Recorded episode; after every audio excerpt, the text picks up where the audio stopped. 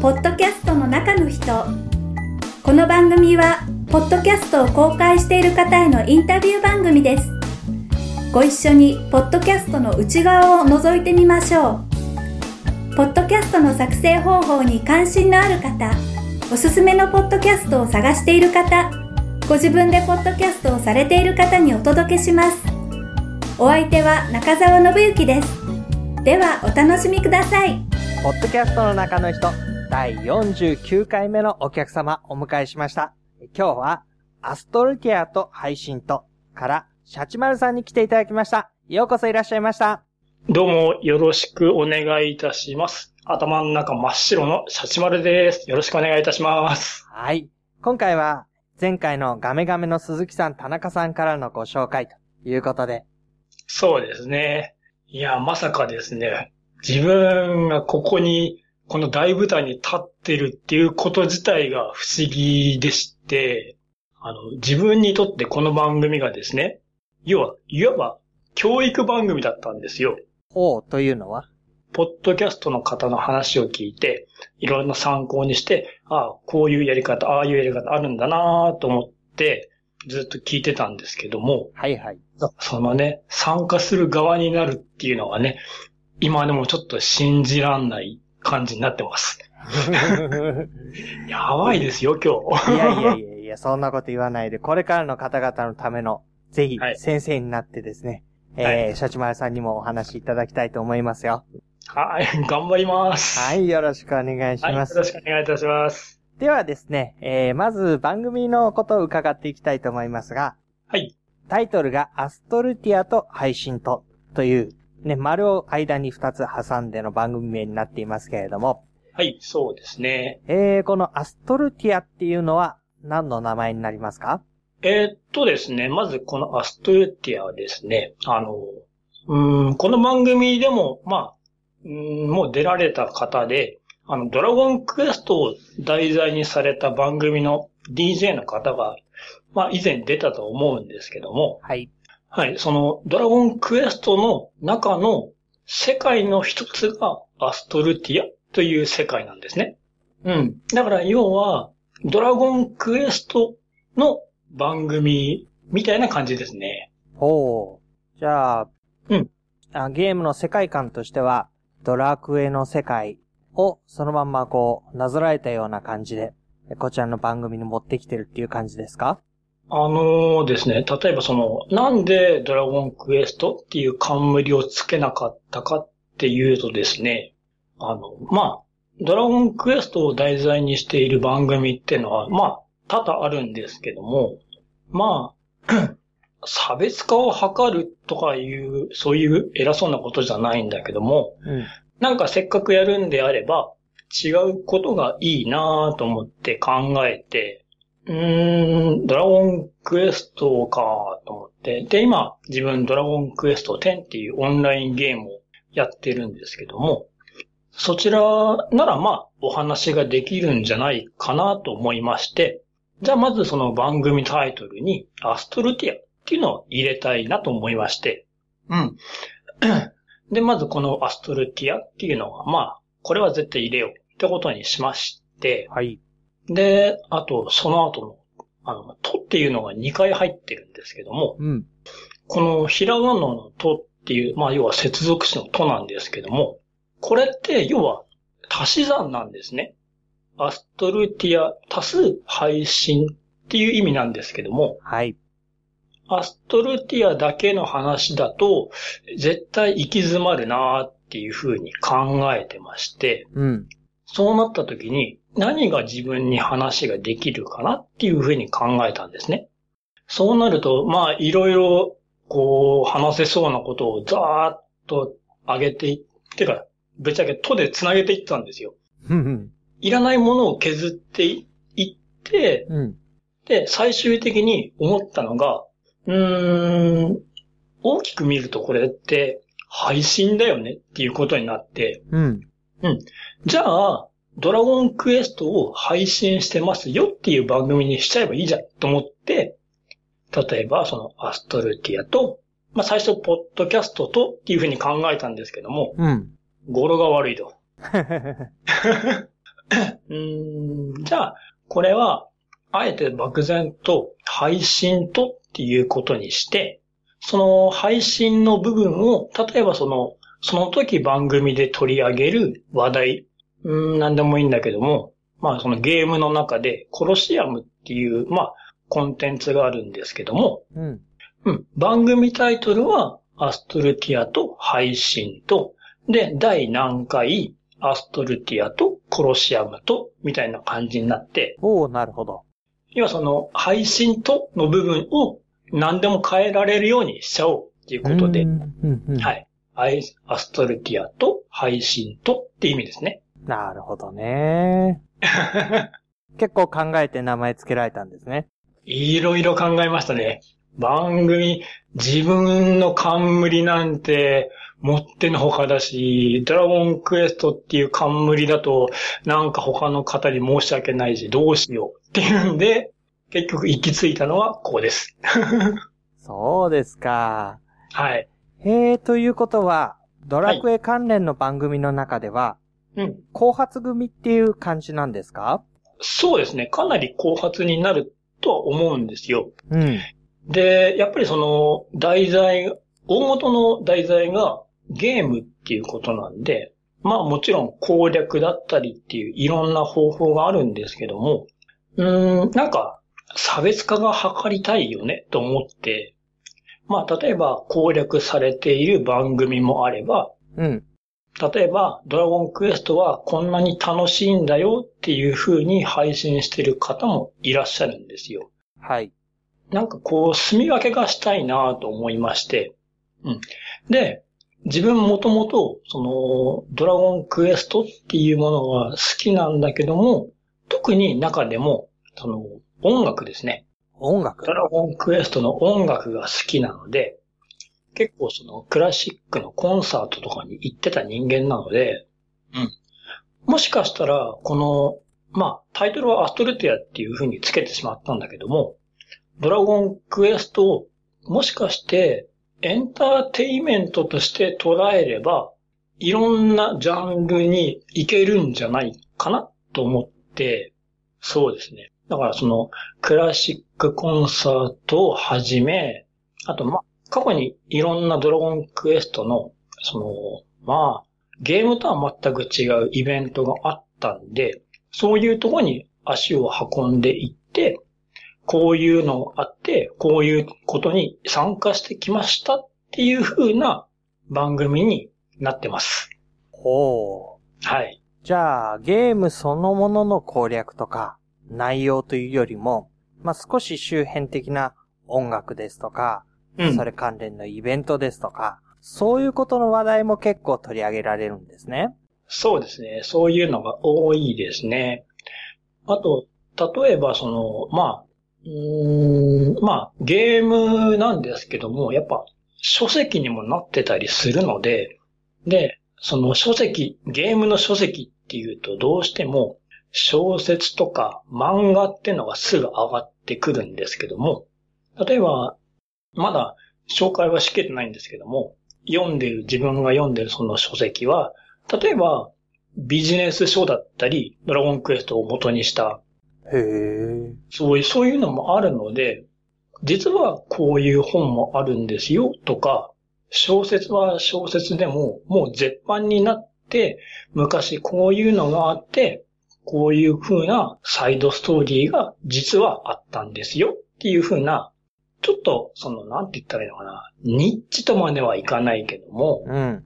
うん。ちょっと違う角度で見たドラゴンクエストもいいんじゃないかなっていう感じですね。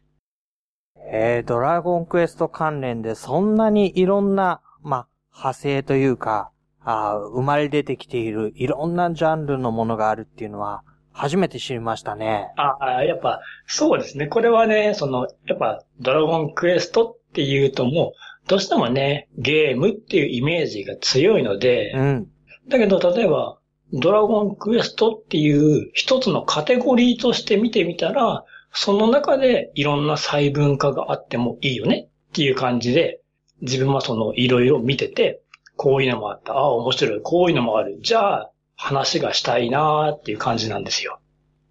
こう、ドラゴンクエストってそんなに、なんていうかな、えー、影響力が広く広がっていて、こう、文化としていろんな広がりを見せてるっていうのは、うんまあ、初めて聞いたので、興味深いですね、とっても。そうですね。その、まあ、広がるっていうと本当にもう、これは海外までもう広がっちゃってるものなので、そっちまで手出しちゃうと本当キリがないんだけども、うん、日本の中ではもう実は知られてないけども、いろいろあるんですよっていう感じで、例えばさっき自分が言った、その、ドラゴンクエストのクラシックコンサートですね。うん。うん、こちら一つとっても、例えばフルオーケストラのコンサートもあれば、例えば楽器3つだけのコンサートもあれば、ピアノだけのコンサートもあったりするので、うーん。コンクール一つと、コンクールじゃない、コンサート一つとっても、いろいろな音楽があるんですよっていう感じですね。メジャーなところで言えば、今言われたような音楽。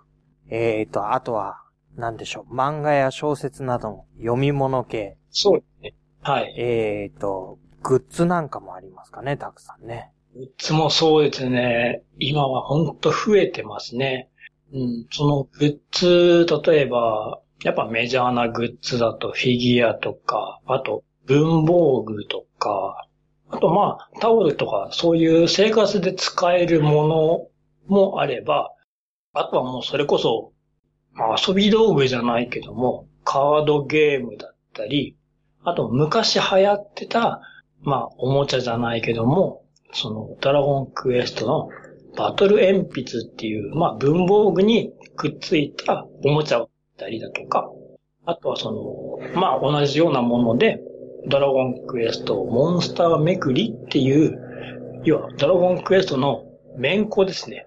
こういうのもあったりするので、うんうん。本当グッズも広くて把握しきれてないんですよね。じゃあ、シャチマルさんとしては、そういう目に入るもの、あるいは体験してきているものの中から、まあ皆さんに紹介したいものを取り上げてお話ししてるっていうことですか？そうですね。やっぱその中で、その、あげたらキリがないけども、特にこれはいいなっていうのをお話ししたいますね。えーと、そんなシャチマルさんとドラゴンクエストとの関わりっていうのは、はい。これは結構古くからになりますか？と、ドラゴンクエストを初めてプレイしたのはもう小学校になるので、もう30年以上ぐらいになるので、はい長いです。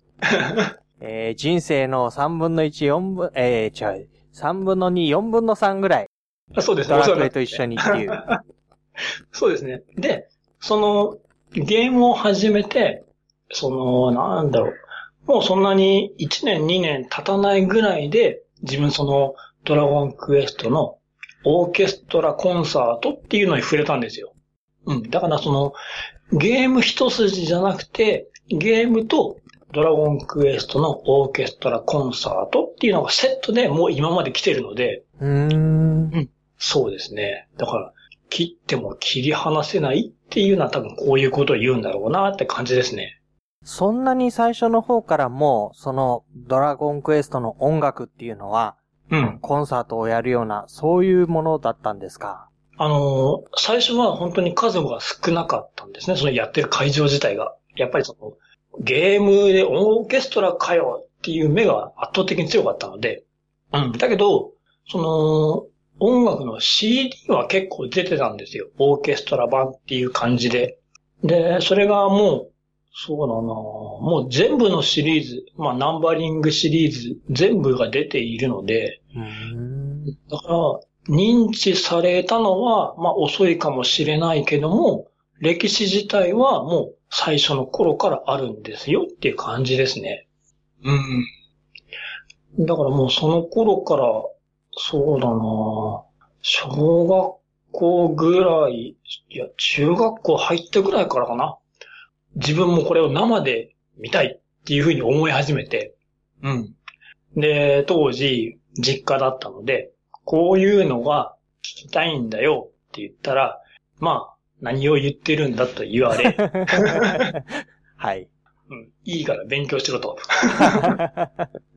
ゲームなんかやってないでね。そうそうそうそうそう。はいはいああ、まあまあまあまあまあ、わかったって言って、あの、例えば土曜日、学校が午前中で終わる日があったので、もう午後行くしかないっていうんで、午後に滑り込んで。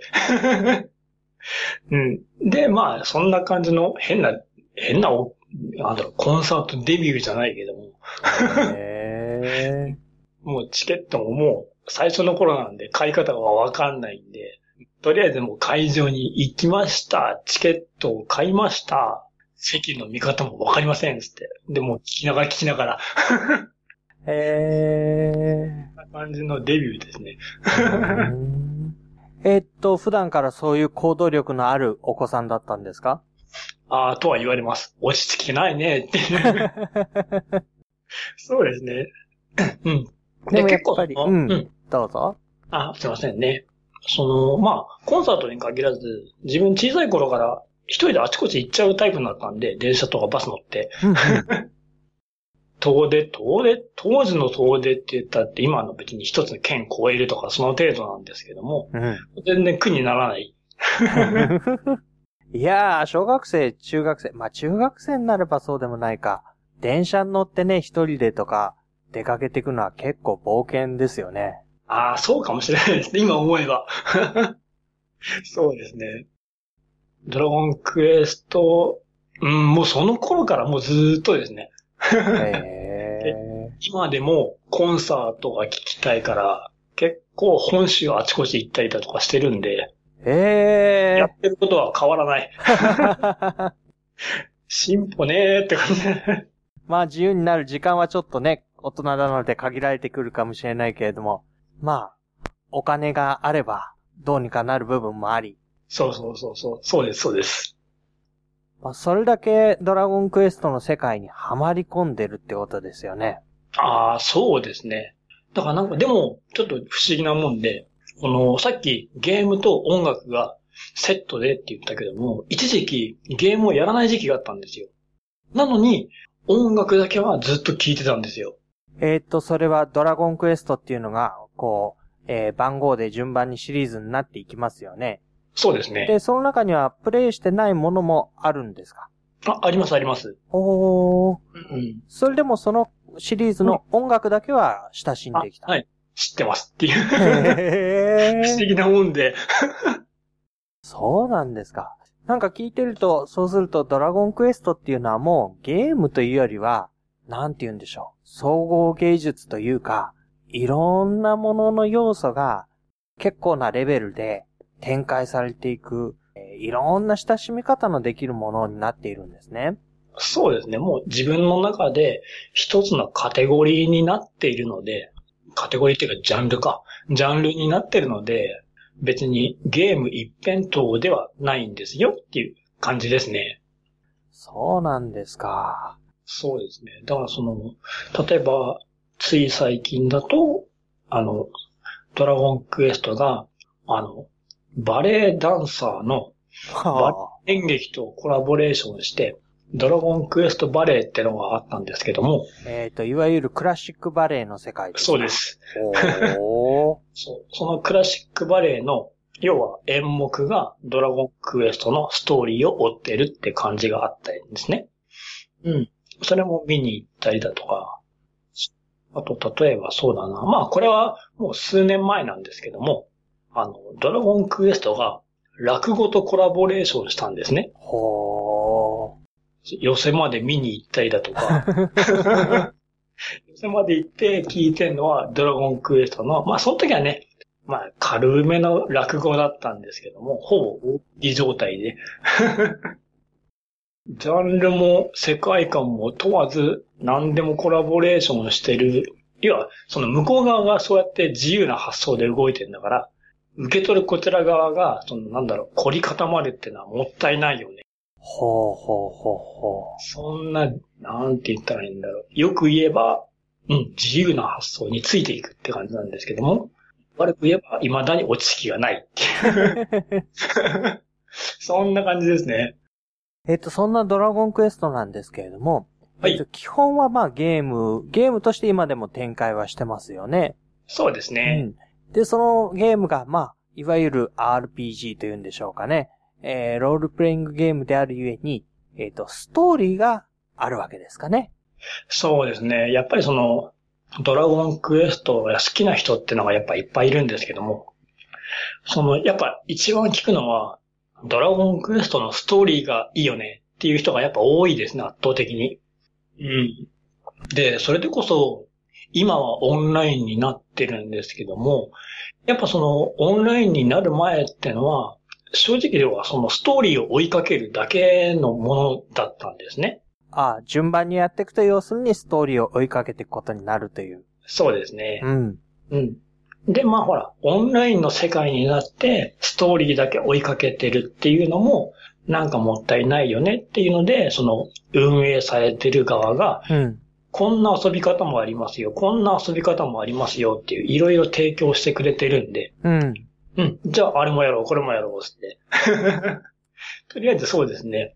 で、いろいろやって、合わなかったら、合わなかったって言えばいいし、うんやってみて、楽しかったら、もういいじゃんってなればいいと思ってるんで、最初からその、やりもしないのに、あれはダメ、これはダメっていうのは絶対言いたくないので、うん。うん。うん。そうですね。だからその、なんて言ったらいいのかな。自分の中では、大好きだったそのドラゴンクエストの世界が、うん。うん。より一層広がった。なん、なんつったのかな。なんか、リアルな人同士が繋がれる広がりを見せたって言ったらいいのかな。今まではそのゲームが好きな人同士が例えば集まって、うん。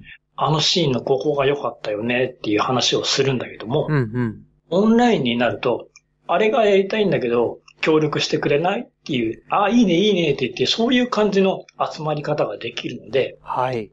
うん。だからその、今までが、その、なんだろう、映画のファンの集まりだとすると、今のオンラインのドラゴンクエストの集まりは、サークルじゃないけども、うん。じゃあやろうっていう風な、うん。うん。うん、参加型になってるっていうのがすごく楽しいですね。うーん。ああ、そうか。そうしたら昔は要するに、えっ、と、鑑賞物というか、見て感想を話すとか、えうんうんー、よかったよねって言うとか、なんかそういうのが多かったけれども、今はどっちかっていうと、えーと、参加してるんですね。プレイヤーとしてみんなこう、えーチーム組んでるっていうか、うんうんうん仲間になってるっていう。そうですうね。じゃあ本当にゲームの世界をこうみんなで、えーと、なんだ、体験よりももっと、あの、なんか、参加プレイし、プレイしてるんですね。その世界を実際にそうです。ね。要はその、まあちょっと大きなことを言ってしまえば、自分たちが作ってるっていうふうに思えば、あいいのかっていう。うん、大きく出たな。ああ、ドラゴンクエストの世界をまあ自分たちも作ってる。そうですね。ほー。えっ、と、基本的なことになるんですけどね。そのシリーズでずっと続いてるじゃないですか。その時の連続性っていうのは、うんと、例えばキャラクターがずっと一緒なのか、えっ、と、土地とか世界とか舞台がずっと一緒なのか、それともまあそういうの全部、とっかい引っかいしてくんだけど、なんか一緒なんだよねっていうそういうものがあるのか、その辺は何なんでしょまず、キャラクターが連続してくる、出てくるっていうのはあんまないんですね。うおうん、ただ、今までのシリーズで、例えば、まあ、ロト編っていう、ロトっていう人の、要は、まあ話があって、天空編って言って、まあ、天空人っていうのがメインになってるシリーズで、今が箱舟シリーズって言って、まあ、そのゲームの中で第一の箱舟っていうのが出てくるんですね。それが関連してるシリーズって言って、大きく分けるとその3シリーズに分かれてるんですよ。うん。で、例えば、その最初のロトシリーズっていうのは、一番最初ロトっていう人がいました。その人が魔王を倒しました。でそれで1個は終わり。で、例えばその、まあ、それがドラゴンクエスト2になると、今度はそのロトの子孫たちが活躍する話なんですああ、よ。なるほど、なるほど。で、今度2が終わりましたってな、今度3になるんですけども、今度3は、じゃあ、ロトの勇者になる前は何だったのっていう話になる。ああ、振り返って遡るわけですね。それがロトシリーズの1、2、3っていう話になってて、うん。で、今度は天空シリーズは4、5、6っていう風になるんですけども、うん、うん、うん。うん。今度、こ、ここに唯一共通で出てくるのが、マスタードラゴンっていう、要は、偉い神様の竜がいるんですけども、この人が中心って言ったら変だけども、うん、時代によってはこの人がまだ子供だった時代があったり、大人になったり、で、一番偉いマスタードラゴンっていう風になってる世界観があって、で、そこに関わってる、要は人間と天空の人たちのお話ですね。はあ、はあ、はあ、はあ、はあ。なるほどね。じゃあ、そのシリーズごとに、まあ、ある部分を、まあ、ストーリーとして描き出していって、結局は、トータルな大きな、こう、グランドストーリーというか、そういうものがあって、ただ誰もその全容は、えまだ知らないというか、うんうんうんまあ、なんとなく想像ができつつも、まだまだそこにいろんな物語が隠されている、展開されていくっていう、そういう感じなんですね。そうですね。だから例えば、大まかなストーリーは、例えば1、2、3のロトシリーズで言ったら、やればわかるんですよ。だけども、こうやっていくうちに、あれ？あれはどうなんだろう？これはどうなんだろう？っていうのが絶対出てくるんですよ。で、さっき自分が最初の頃に説明した、もう今では絶版になった小説とかを読むと繋がるんですよ。はあ、はあ、はあ、はあ、はそういうのを引っ張り出してきて、こういうのがあるんですよっていうのを紹介するっていう。あ。へえ、そうか。だからその、うーん、なんて言ったらいいんだろう。かゆいところに手が届けばいいなと思う。はい、はい。ゲームとゲームの間の隙間を埋めたり、そうです、そうです。なんかもう少し奥があるんだけどっていうところの奥を見せてくれたり。そうです、そうです。へえ。そう。だからそういうのを知れば知るほど、なんだろうな、ハマっていくんですよ。そうなんですか。それはすごいなそうなんですぁ。よね。へだから結構その、なんて言ったらいいんだろう。その、やっぱりその、その最初のシリーズで言ったら、どうしてもそのロトさんっていう、まあ、ロトが言う主人公なんで、その人の話なんですけども、じゃあ今度は逆に、モンスターの目線で、ロトをどう見たらどうなるんだろうとか、そういうモンスター目線のお話もあるんですね。ーうーん。だから本当に、かゆいとこに手が届くだけじゃなくて、目線を変えてみると、またより面白いよっていうね。いろんな楽しみ方があってですね。なるほど。そうなんですよ。えーと、その、こういうストーリーもある、こういう裏側もあるっていうのは、全部、えっと、公式なものとして提供されてるってことですか？えっ、と、そうですね。大体ほぼほぼ公式で実は出てるんですね。はだけどまあ残念ながら絶版になってしまってるのが多いので、今買おうとすると多分高いんじゃないかなっていう気あ。がするああ、そうか、そうか。そうなんですよ。なんかもう中古でも良ければ、もう何千円っていう世界で売ってるので、うん、うん。もう自分はそういうのを買っていくっていう。うん、うん。そうですね。それで、ああ、そうなんだ、そうなんだ、うんうんうん、わかるわかるって感じで、納得していくっていう感じですね。そしてその情報をね、紐解いて、まあ、リスナーの方々に届けてくださってるわけなんですけれども、えーと、ポッドキャストっていう形でやろうと思ったのは何か理由があるんですか？あのですね、ポッドキャスト、うん、理由はですね、まずその、ちょっとポッドキャストからは外れるんですけども、自分がその、小学校の時代に、うん、ボーイスカウトに入ってまして、まずそこのイベントで、地元の FM ラジオ局を見学に行くっていうのがあったんですよ。うん、で、まず、その時に生まれて初めて、ラジオっていうものに触れたんですよ。うん。で、なんか、ああ、すごい世界があると思って、その、なんだろう、その印象があまりにも強いことが今でもあるんですけども、で、それから、まあもうずっとラジオを聞いているんですけども、ポッドキャスト自体っていうのは、自分の中で公共ラジオ局の一つの、なんて言ったらいいんだろう、一部だと思ってたんですよ。うん、例えばその映画で言ったら、なんだ特典映像とか、メイキングとか、そんな感じで自分は捉えてたんですね、ポッドキャスト自体を。だから、当時聞いてたポッドキャストっていうのは、そのアプリを立ち上げてどうのじゃなくて、もうラジオ局のホームページに行って、そこからポッドキャストを聞いてたんですよ。はあはあはあ、なるほどね。番外編みたいな感じで。そうですね。そうそう。んいや、こぼれ話的な。うん。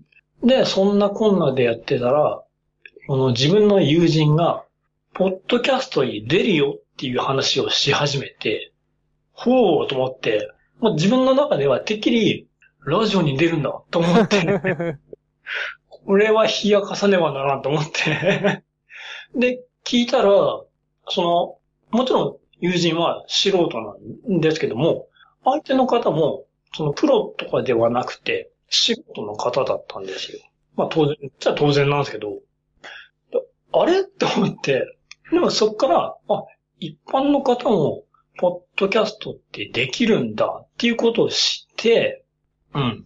で、やっぱりその自分ドラゴンクエストが好きなので、その、まあなんかないかなと思ってたら、まあ何件かヒットして、それからその一般の方がやってるドラゴンクエストのリスナーになってって、ポッドキャストにちょっとずつハマってったんですね。へえ。で、最初その、自分の中でまだドラゴンクエストのポッドキャストやってるのは一般の方なんだけども、手紙を送るとか、ツイッターで交流をするっていうのが、どっか気恥ずかしいところがあったんですよ。うーん。やっぱその自分の中でまだポッドキャストはイコールラジオっていうのがどっかであったので、はいはい、公共的なね。そうです、そうです。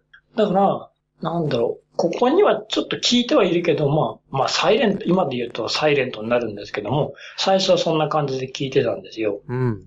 で、なんか他に面白いのないかなって言ったら、まあ自分の気になる好きなジャンルの番組があって、あ、これ、こんなのがあるんだと思って聞き始めて、まあ言っては失礼だけども、まあドラクエ関係ないし、自分好きな趣味だし、じゃあいいや、ツイートで応援しようって言ってす、で、そこからやりとり、お手紙出して、うん。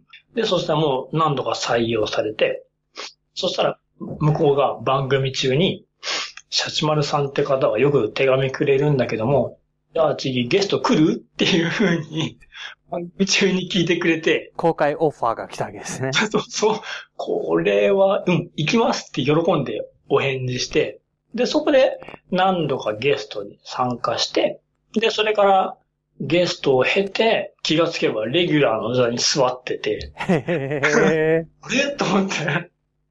で、ああ、ポッドキャストって自分の中では昔はラジオだったけども、今では、ああ、参加できるような場所なんだっていう感じになったんですね。うーん。で、まあ、それから、うんポッドキャストをいろいろ聞き始めて、うん。そうですね。で、自分の番組を持とうと思った。まあ最初なんか、自分はその編集する腕もなければ、うん、うん。ぶっちゃけトークスキルも皆無、手にオファーめちゃくちゃ、もうどうしようもない状態なんですけども、うーん、だから最初はあくまでレギュラー、メインじゃなくてレギュラーで、いやっていうふうにどっかで満足してたんですよ。お呼ばれしてやってればね。そうですね。好き勝手言って、じゃあバイバイって言って、すごい無責任なことをやっちゃうんですけども。で、だけどそんなこんなでやってたら、あの、そのドラゴンクエストの番組をされてる方が、あその、やっぱりその、実際にクラシックのコンサートにその方も行ってみたいっていうのがあって、で、自分はその、あちこちで行ってるんで、じゃあ行きませんかっていうお誘いをして、うんちょっとつながりがあったんですよ。で、自分があちら側に実際に足足を運んで、で、まあコンサートがあって、その後、やっぱり、まあお話しする機会があったんですよ。うん。で、その方が、うん、実はね、俺ね、後輩が欲しいんだよっていうふうに 言われたんですよ。後輩ね。うんうん。そのド、ドラゴンクエストを題材にした番組の後輩が欲しいんだよねっていうのを真剣にお話しされてたんで、で、自分、この方、もう今でも、まあ本人にはもう言ってないんですけども、うん。すんごい、なんだろう、恩師ぐらいの感じで今でも思ってるんですけども、この方がこうやって言っていくんだから、自分は何かができないかなと思って、今はほら、その、他の番組でレギュラーでやってはいるけども、だから自分このまんまでいいのかなってちょっと思い始めて、うん。で、その番組が終了するわけではないんですけども、ちょっと一旦空く時間があったんですよ。うん。で、じゃあ、試しに自分がその、うーん、冠とまではそんなことは言えないんだけども、とりあえず自分のレベルアップがまずしたいと思って、なんかいろんな方法を探してたら、たまたま ネットで知り合った方が、ラジオのインターネットラジオ局にオーディションを今受けてるんだよねっていう話をしてくれて、うん。うん。行くしかないと思って、自分もその方と一緒にインターネットラジオ局に所属したんですよ。ほー。まあ、今ではちょっとその、もう閉局してしまったんですけども、で、そこで、まずその、インターネットラジオ局の一員、まあ、まあ、いあんまり自分では言いたくないんですけども、一パーソナリティになったんですよ。うん。うん。うん。いや、その方の、自分はまだその、まだ抵抗があって、アシスタントと、あと、構成っていう立場で入ってたんですね。うん。うん。で、そのラジオ局で初めて持った番組が、なんだろう、最初深夜だったんですよ。深夜でやってて、どう、で、自分はその、あんまり自覚ないんですけども、その方が言うには、好評だったらしいんですよ。で、気がつけばゴールデンタイムに移動して、はいはいはい。おおなんか自分流されてると思って、うん、そのラジオ局が、素人が自分とその方しかいなかったんですよ。へー。なんか自分すごいことになってるぞとか思って。で、まあ、そんなこんなで、まあ楽しくやってて、ちょっとずつトークスキルが上がってきたのかなっていう、かなぐらいの時に、閉局しちゃったんですね。おー、それはまた。おって。うん。うん。まあ、局もなくなっちゃったから、まあ、対局っていう形に、まあ、なってしまって、しまったんだけども、その時に、ポッドキャストの番組がまた始まってたんですよ。うんうん。元々のレギュラーで。レギュラーだった方。で、まあ、ちょっとずつやって、で、そのポッドキャストのレギュラーだった番組が終わりました。あ、今度は正式に終わってしまったわけですね。うん。対局してます。フリー、まあ、ある意味、まあ、偉そうなこと言うわけじゃないけども、フリーなんですよ。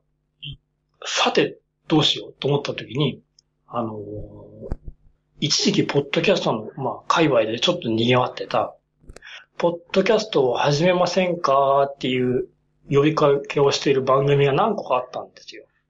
あー、自分が冠かと思って、で、で、その時に、やっぱりその方が言ってた後輩が欲しいんだよねってのは今でも引っかかってて、ダメ元でやるかっていうことで始めたんですね。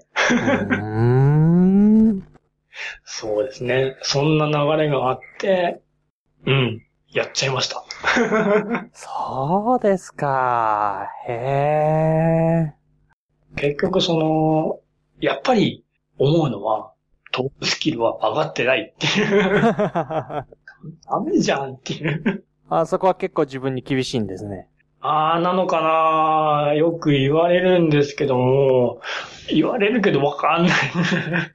だ だってダメじゃんっていう。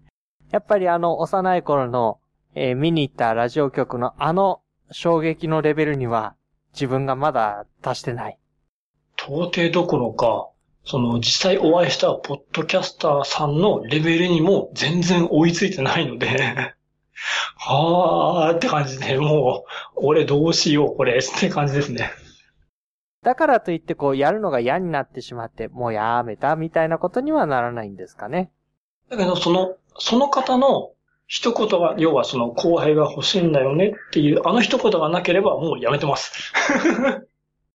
だから、あの人、うん、は大きいですね、自分の中で。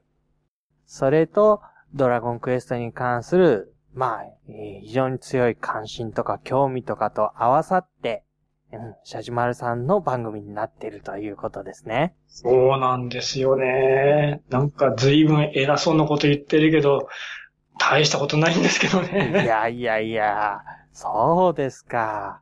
ええこれはですね、ぜひ番組ね、お聞きしてみたいなというふうに思わせてくれる、えーそんな番組の紹介でした。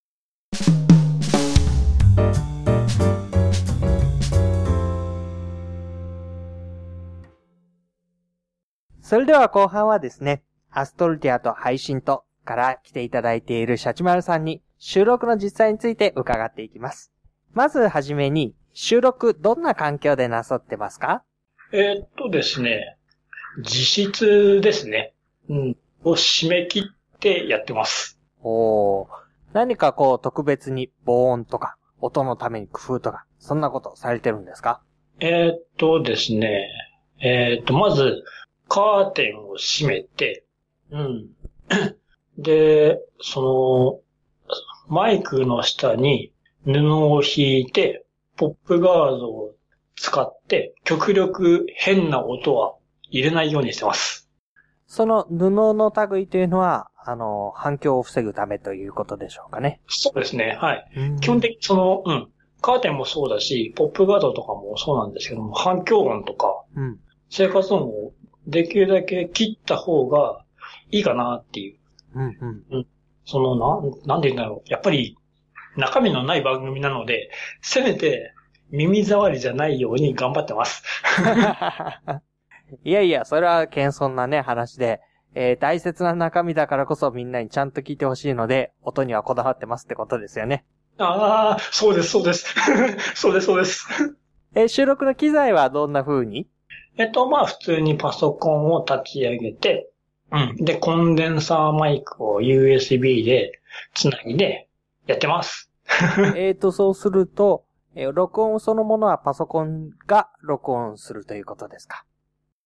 えーと、USB のコンデンサーマイクっていうのは、えーと、まあ、お手頃な価格で求められるようなものかなとは思うんですけれども、えーと、人によってはね、ダイナミックマイクの方が、まあ、素人のレベルだったらいいんじゃないかなという人もいます。えーコンデンサーマイクはちょっとね、音をたくさん拾いすぎるので扱い難しいですよ、なんて場合もありますけど、シャチマルさんにとってはどうですか？ダイナミックマイクってのも考えたんですけども、いろいろ見てると、なんて言ったらいいの？うーん、ちょっと変な言い方してしまうと、たまたまそのセット内容がダイナミックマイクだといいのがなかったんですね。うん、で、自分が買ったマイクは三脚がついてたり、ポップガードが最初からついてたり、うん。あとなんだったら、なんだっけ、リフレクションフィルターっていうんでしたっけ？これもなんかついてたり、へー。これでいいと思って。至れり尽くせりのセットだったんですね。そうですね。何もわからないからこれでいいかなってんで。で、コンデンサーはその音が拾いやすいっていうのもあって、うん。で、自分その喋ることが好きなんですけども、喉が弱いっていう変な弱点がありまして、ちょっと小声になっても拾ってくれるかなと思って、なるほどね。じゃあ結果としては良かったって感じですか？もうもう OK ですね。えーと、パソコンの方での録音はどんなソフトになるんでしょはい。これはですね、まあ別に編集も兼ねてややれないので、 Audacityで録音してます。う Audacityの録音機能を使って、そこにこう、取り込んでくるわけですね。そうですね。で、その相手の方がいる場合は、相手の方の声もスピーカーから出て、それを録音、それも録音してくれるので、なるほど。相手の声は、えースピーカーから出るのをえーコンデンサーマイクで拾ってという形になるんですか？えっと、いや、それは違って、その、なんだろあ、コンピューターの中で？う。中ですね。はいはいはいはいはい。えーと、なんとかなんとかっていう、あの、仮想のマイクなんとかを使う、あれですね。そうです、そうです。その仮想なんちゃらです。素人丸出し。ここがね、あのちょっと、おコンピューターの中で正直にやろうとすると結構難しかったり、混乱したりするところの元なんですけれども。だと思います。うん。でもね、あの丁寧にやれば、ちゃんと解説してるサイトもありますので、まあね、えー頑張ってやってみてもらいたいと思いますが、えー、ネタの収集、シナリオの準備などはいかがでしょえっ、と、まあ、ネタの収集は先ほど、まあ、話をしたように、なんかドラゴンクエストの面白い話はないかなっていうのと、あと、最初に触れた配信との部分なんですけども、自分そのドラゴンクエストだけじゃなくて、トークゲームも結構好きだったりするので、う。えーと、トークゲーム？うん。例えば、今で言ったら、人狼とか、うん。あと、何かを使ったカードゲームだとか、それこそ、例えば、昔で言ったら、テーブルトーク RPG ってよ呼ばれるやつですね。声を使って遊ぶものがも好きなので、うん。だ例えば、ドラゴンクエストで何かいいのは今回ないなーと思ったら、じゃあ、トークゲームをやろうかと思ったり、うん。そうですね。そんな感じで、で、そのトークゲームもいろいろ自分好きで調べてたりだとかもするので、特にネタの収集は意識はしてないけども、これやりたい、これを話したいってのがあった時に、じゃあやろうって感じですね。じゃあ、えっ、と、話すために調べるというよりは、もう普段からそこにアンテナがいつもあって、あこれ面白そうだなとか、こういうの手に入れたぞとか、そういうのがある中から、じゃあこのこと話そうかっていう、そっちの順番ですかね。そうすると番組としては不定期になりますか？だいたい、うーん、2週間に1回かな？うん、だいたい月に2回、多くても3回ですね。毎週はちょっと厳しいので、だいたいそれくらいになりますね。うん。で、本当忙リアルが忙しい時は月1回、もしくはその月なしっていうのもあるので、まあ、多くて3回ですね。なるほどね。そういう風にして関心が出てくる中で、えー、まあ、先ほどね、インターネットラジオ局の中で構成なんかもしながらっていう風に言ってましたけれども、何か特別に、えっ、と、シナリオ的な番組の構成的なことで準備をされたりするんでしょうか？えーっとですね。うーん。自分の番組に関しては何もしてません。うん。なん、なんだろうなその、そう、自分もその、構成って動きが好きなんだなっていうのをその時知ったぐらいなんで、だけどなんだろう。自分がやるのであれば、自分がやりやすいスタイルがいいなと思って、要は例えばその、人によると思うんですけども、例えばテキストを用意して、この流れできっちりやりましょうねっていうのが向く人もいれば、うん、それが当然向かない人もいるんですよ。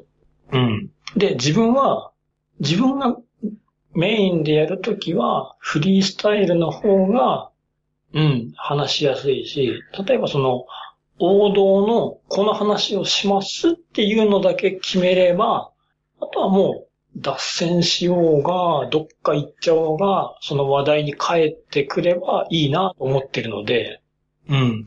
特にその、用意はしていないですね。うん。だからその、例えばゲストでいらっしゃる、まあ、いらっしゃる方がいれば、うん。今回はこのお話をしますので、それに関わる何か思い出とかあれば用意しといてくださいね、ぐらいですね。うーん、なるほど。うん。それで話が散らかってあっちへ行き、こっちが行き、もう収集がつかなくなっちゃった。じゃあ、さようなら、みたいなことはないんですか？あ、それはなんか大丈夫です。そう。なんか最初とっちらかっちゃって自分がどこ行っちゃうんだろうってのを思ったけども、なんとなく着地してます。へ不思議なもんで。そうです。今んとこ大丈夫と思ってるんだけども、聞いてる側からしたら、どちらかったまんまじゃんっていうきっと突っ込みが入りそうなんで、怖いです。自分なりにそこは、まあ、安心感があるので、逆に言えばそんなにきちんきちんと準備しなくてもって思えるってことでしょうかね。そうですね。あくまで自分個人は、うん、大筋一本で、あとは自由に行こうって感じですね。はい。そんな録音の時に気をつけていることがあれば教えてください。えー、っとですね。気をつけてること。うん、まずその、一人で喋るときは、黙る勇気ですね。黙る勇気。うん。要はその、緊張して、舞い上がって、ずわーって喋る人もいるんですけども、いやいやいやいや、聞いてる側からしたら、まあまあ落ち着けっていう風になるし。で、変な話、間をちょっと開けても編集で何ともできるので うん、すごい投げやりな言い方になってしまったけども、だから、例えば自分が緊張してますってなったら、うん、思ってる以上に黙れ。そうすると、聞いてみるとちょうどよかったりするので、やばい、黙りすぎたぐらいがちょうどよかったりしてますね。一人の時、はい。はい。じゃあ、とにかく、一つずつのことを落ち着いて、まあ、間が空いても気にしないで、えー、話したいように話していく。そうですね。で、あと、まあ、細かいことなんですけども、うーん、なんだろう。必要以上に合図値は打たないとか、打たない。要はその喋ってる方の邪魔をしない。あくまで例えばゲストがいらっしゃる場合は、ゲストさんメインなんで自分は聞くときには聞く。必要以上の合図は打たないって感じにしてますね。うん、で、こう、編集してて思ったのが、あの、ぶっちゃけ、リップノイズが気持ちが悪いと。ので、あのー、まあ、番組の始まる前とか途中でもやってるんですけども、リップクリームを塗ってるんですね。ああ、なるほど。うん。リップクリームと、あと水分補給。あと、収録前には歯磨き。とりあえずなんか、それをやってなかった頃に自分の編集を初めてやって、気持ちが悪い、気持ちが悪くて これはダメでしょうと思って、いくら編集で切るとはいえ、切るから聞いてる方にはそこまでだけど、聞いてる自分は地獄だと思ってこれは良くないと思ってその歯磨き、水分補給、リップクリームは欠かせないですね。へこれはコンデンサーマイクならではの話でもあるように思いますね。かもしれないですね。うん。自分のために、編集をする自分のために。そうです。失礼な言い方ですけどね。いやいや、そうですよね。だって、なんかフィルターかけたりなんとかすれば、まあそういうノイズも消えますし、ね、えー、音の無音部分全部切ってしまえば、まあ気にならなくもなりますし、でもね、編集する自分にとってはやっぱり。そうですね。うん。で、ただそのノイズなんですけども、あの、あまりにもひどいノイズは、まああれなんですけども、基本的に気にしてないです。ホワイトノイズどうのこうのは気にしないですね。うん。あくまで、なんだろう。素人がやっている番組なので、そこまで突き詰めていってしまったら、なんだろう。うーん、やりすぎっていうわけじゃないけども、うん、自分にとっては、あ、まあいいかなっていう。まあ自分もともとラジオが好きなんで、ラジオ雑音も入るしっていう そんなノリなんで、ノイズは気にしてないです。はいはい。ただ、こう、自分が発するなんか不快な音については取り除いておこうということですね。そうですね、極力。うん。うん、で、今、あの、編集の話も出ましたけれども、はい、 Audacityで編集をされてる。はい。そうですね。どんな工程になりますか？えっ、と、まあ、 Audacityで直接録音しているので、うん。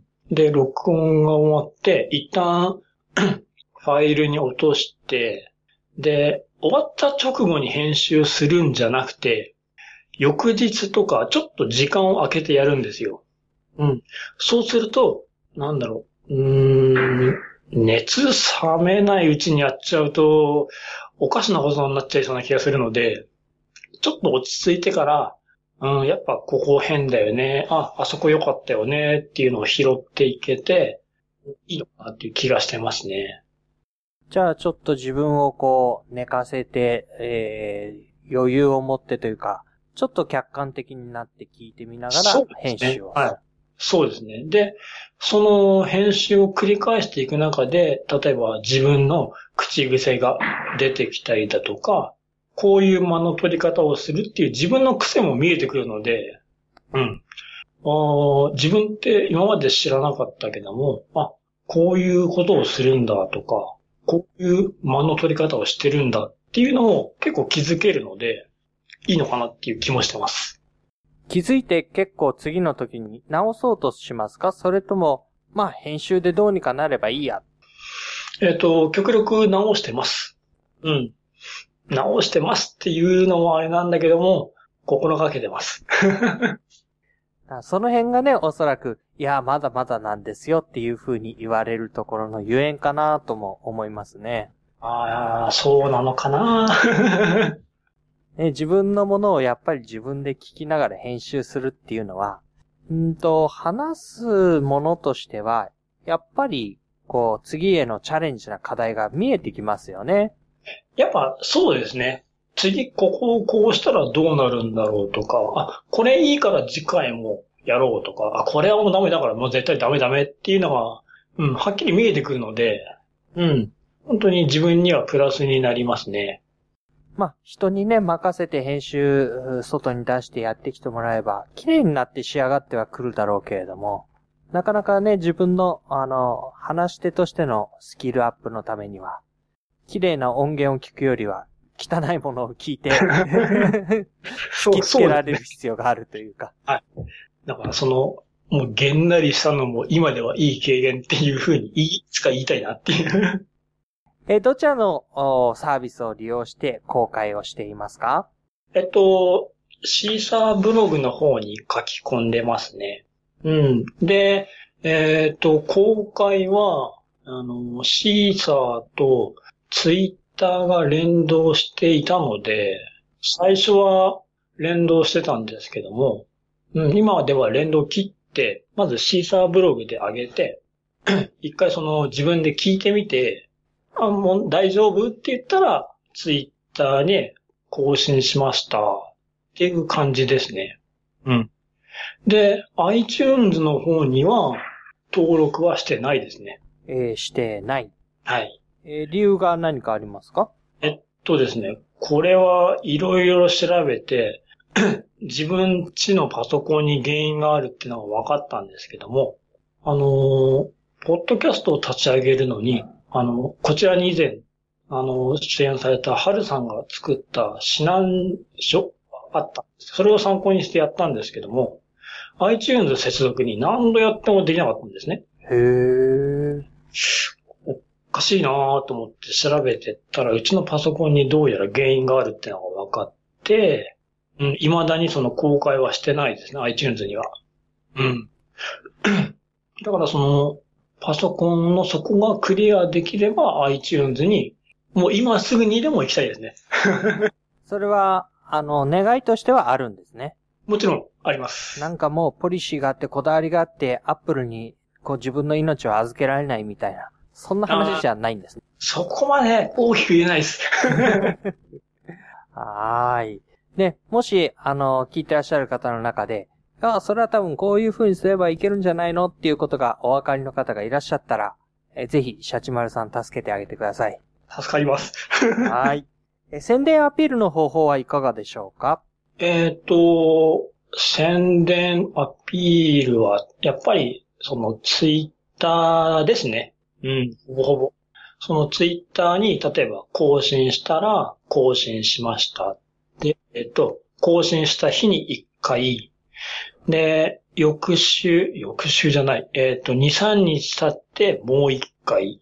って感じで、ツイッターはそんな感じでやってます。で、あの、ドラゴンクエストの オンラインのゲームの中で、えっ、と、誰でも見れるフリーコメントっていう、まあ、コンテンツがあるんですけども、その中で、えっ、と、例えば、アストルティアと配信と更新しましたよっていうのでアドレスを乗っけて書いておくとか、今回はこんなタイトルでやってるので、興味がある方は聞いてねっていう感じですね。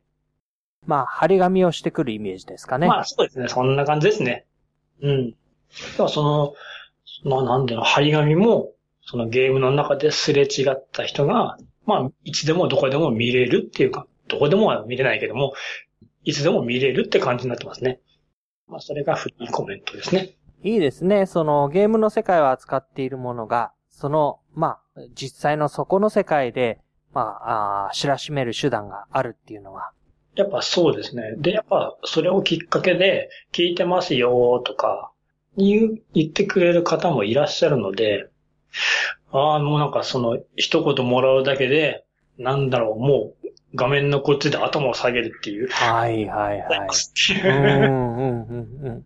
そんな感じになってますね。そういうリスナーさんたちとのコミュニケーションっていうのは、えっ、ー、と、どんな方法というか、あるいはどんな呼びかけで実現してますか？えー、っとですね、自分が主に取ってるコミュニケーションの取り方は、実際に会いに行くですね。はあ。要はその、どっかでクラシックのコンサート、要はドラゴンクエストのコンサートがあれば、リスナーさんに、まあ、そのリスナーさんがいる県だったら、いついつどこどこでコンサートがあるから一緒に行きませんかとか。はあ、はあ、はあ、はあ。その辺の周辺に住んでる方がいれば、かけて、行きませんか行きませんかつって。へえ。実際会して、コンサート行って、帰ってきて、食事して、楽しかったねっていう感じのコミュニケーションですね。はあ。じゃあそこは結構リアルなつながりに結びついてくんだ。極力その、うーん、なんだろう、リアルを大切にっていうか、実際オンラインゲームなので、当然顔は見えないんですけども、当然向こうにも人がいるわけじゃないですか。うん。画面越しでも当然いいんですけども、一歩踏み込んだとこが自分は好きなので、会いに行けるのであれば、まあ、何かのきっかけで会いに行くって感じですね。で、当然逆もあるので、関、自分関東なんですけども、関東で何かイベントがあるんだったら、自分遠征行くんで、この日に会いませんかって言われたり。ああ、そっかそっかそっか。そうですね。あじゃあそんなもう、両手振って行きます行きますってなるんで。うん。コミュニケーションは、うん、そんなに多くの人とは取れないのかもしれないけども、一個一個のコミュニケーションはちょっと深いのかなっていう気はしてますね。で例えばその、お会いしてお話しして、で、もうもちろんその場でも聞いてるんですけども、次こんなお話が聞きたいですとか、おうほうほうほう、リクエストトークで、ってか、リクエストっていうので受け付けたり、うん。で、すぐには、その、お答えできないかもしれないけども、やりますっていうふうに、ちゃんとその場でメモって帰ってきたりだとか、してますね。へえ。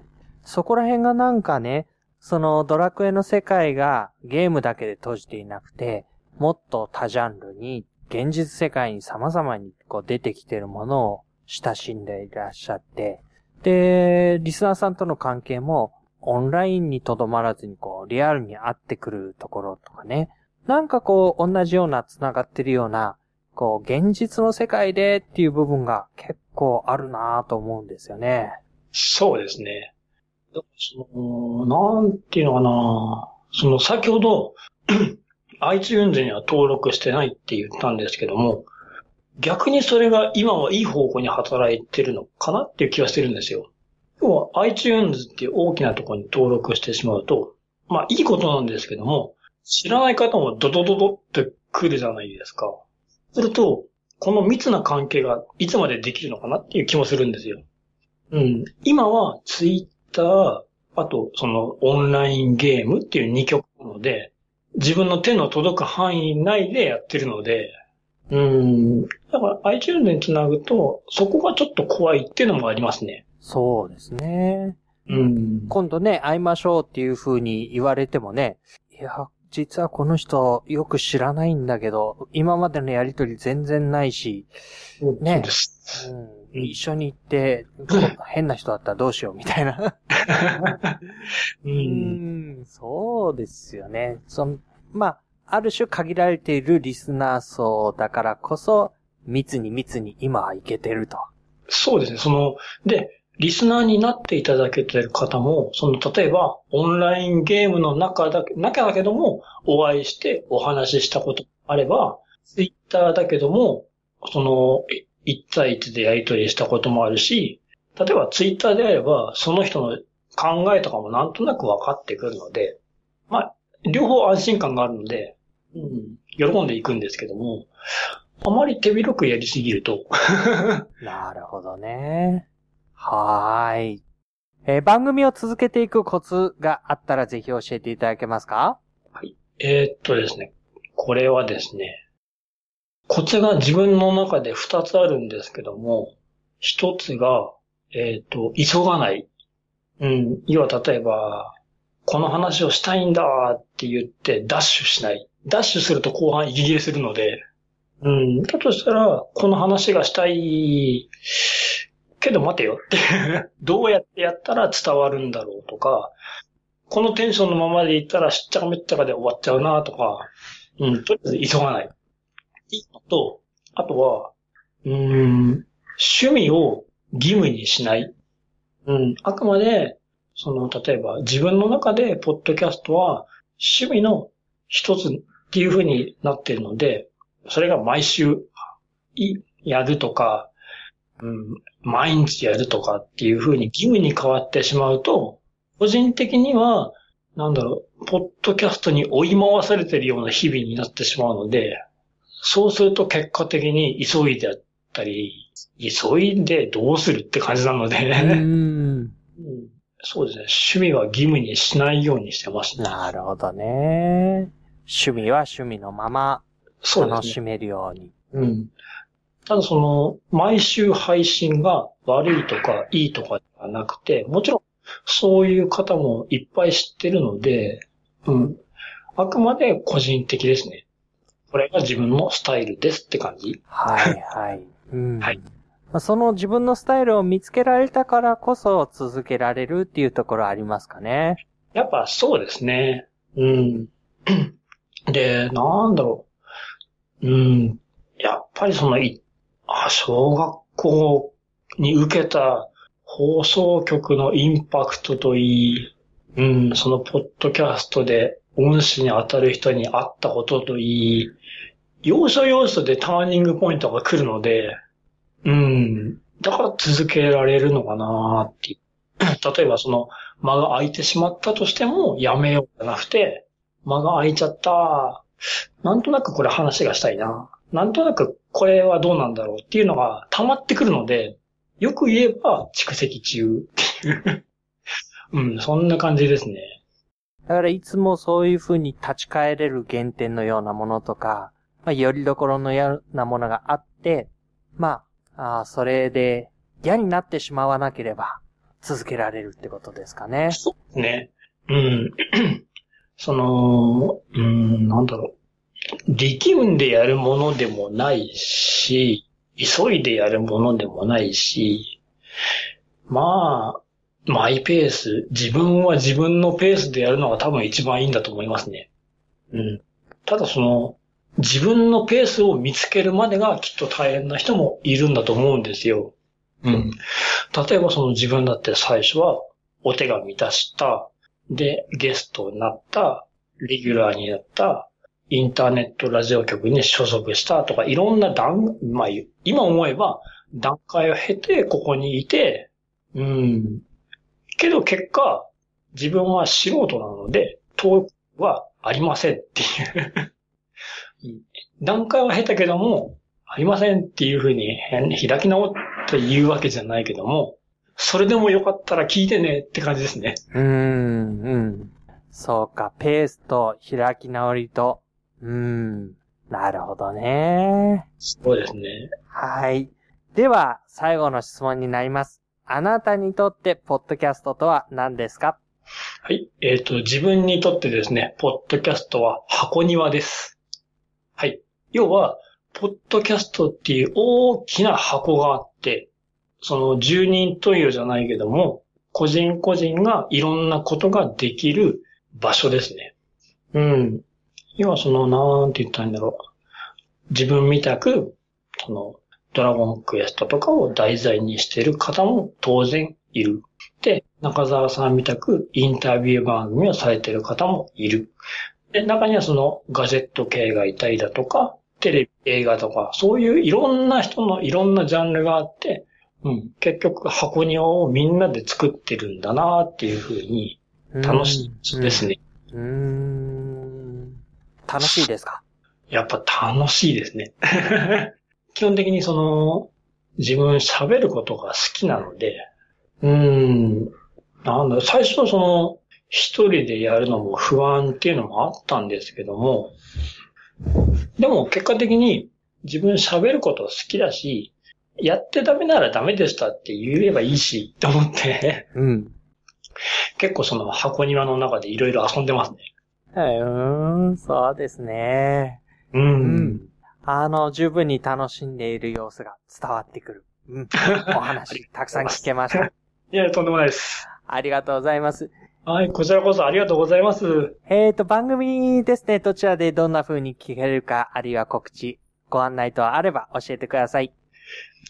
はい。えーっとですね。まあ、今話したように月に0回から3回ぐらいの、うーん、マイペース配信でやってます。で、iTunes に登録していないので、ちょっと見つけるのは難しいかもしれないんですけども、Twitter、シャチマルでやってます。うん。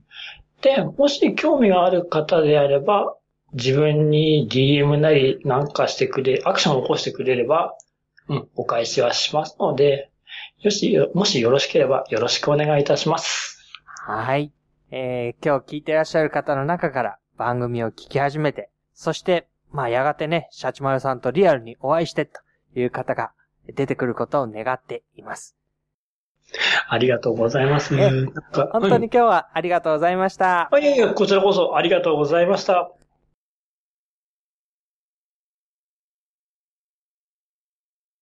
ポッドキャストの中の人、いかがでしたか？番組宛てのお便りお待ちしています。感想や質問など、遠慮なくお寄せください。宛先は、のぶアットマーク、ボクシ .jp です。また、iTunes でレビューを書いていただけると、多くの方が番組を見つけやすくなります。率直なレビューをお待ちしています。では、次回の放送をお楽しみに。